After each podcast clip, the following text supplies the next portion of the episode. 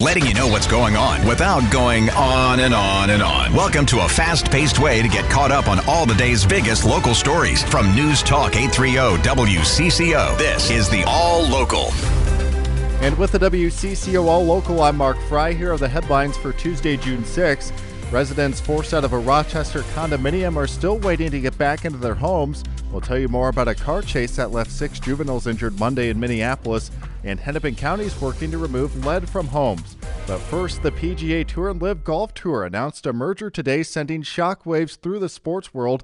The director of the 3M Open Pro Golf Tournament in the Twin Cities says the merger is good for golf. Hollis Cavner was critical of the LIV Tour, which was backed by big money from Saudi Arabia, saying golfers who bolted for the new league were doing it because of greed. Appearing with Adam and Jordana on WCCO, Cavner says he's okay that connections with the Saudis will remain. I'll be honest with you, I don't have a choice. If they're willing to put money into uh, bringing the tour back together, getting it to where you know we have some control over events and stuff, I'm fine with it. I really am. Cavner noted there is no connection with the LIV Tour in this year's 3M Open, which starts July 27th in Blaine.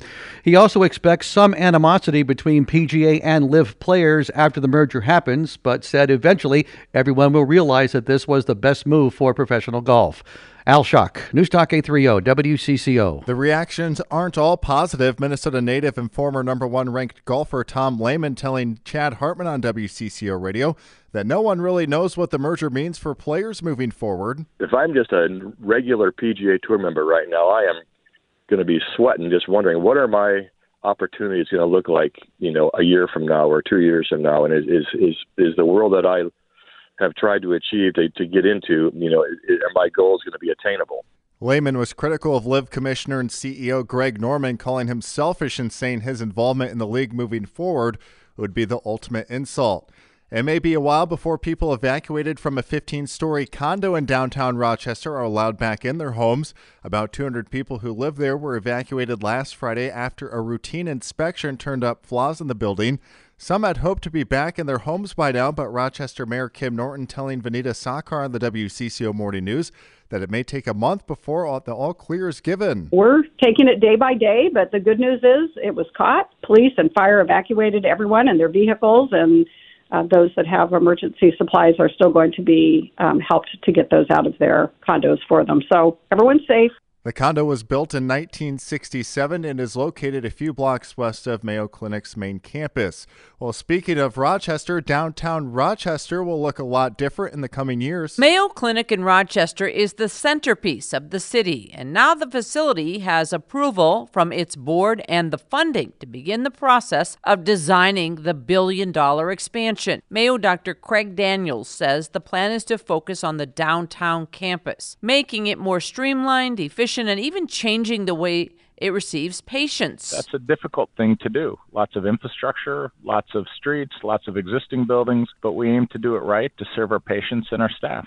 There was some question about the possibility the expansion would even happen after the legislature considered a bill that would regulate staffing levels. That part of the bill, though, was removed when Mayo threatened to invest in other states. Susie Jones, News Talk 830 WCCO. We're learning more about a car crash that injured six juveniles in North Minneapolis on Monday. It all happened as police chased the vehicle believed to be connected to a series of armed robberies earlier in the day. Officials with the Hennepin County Sheriff's Office say because of the nature of those robberies, the chase was consistent with department policy.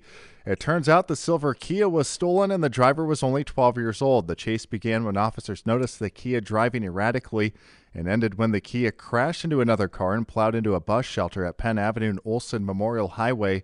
The driver of the second car and a pedestrian were hurt. Five of the six juveniles inside the Kia were boys. All were apprehended and received hospital treatment for injuries. Another smoky gray sky is looming over the state today. The Minnesota Pollution Control Agency has another air quality alert in effect for much of central Minnesota, including the Twin Cities, until 6 o'clock Tuesday night. The combination of smoke from Canadian wildfires along with high ozone levels is causing unhealthy air, especially for some. Sensitive groups, people with lung disease, including asthma, heart disease, children, and older adults may experience health effects. Bottom line, you want to take it easy out there. Limit prolonged or heavy exertion outside.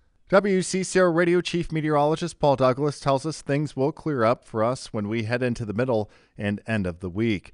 Finally, Hennepin County encourages homeowners to get inspections for lead. It's estimated that 75% of older Minnesota homes built before 1978 still contain some lead based paint. Michael Jensen with the Minnesota Health Department says costs towards remedying the paint dangers shouldn't stop Hennepin County residents from getting help thanks to an available grant. Currently, it's up to a $15,000 grant that doesn't ever have to be paid back. Uh, if it costs more than that, then we have some deferred and no interest loans. So we leave the house lead safe at the end, and we're also able to address some other healthy homes hazards that may be identified. The Lead Safe grant has fixed hazards in more than 4,200 homes over the past 20 years. Thanks for listening to the WCCO All Local. You can find each day's All Local and all of our podcasts at WCCORadio.com or by downloading the Odyssey app. I'm Mark Freie, News Talk 830 WCCO.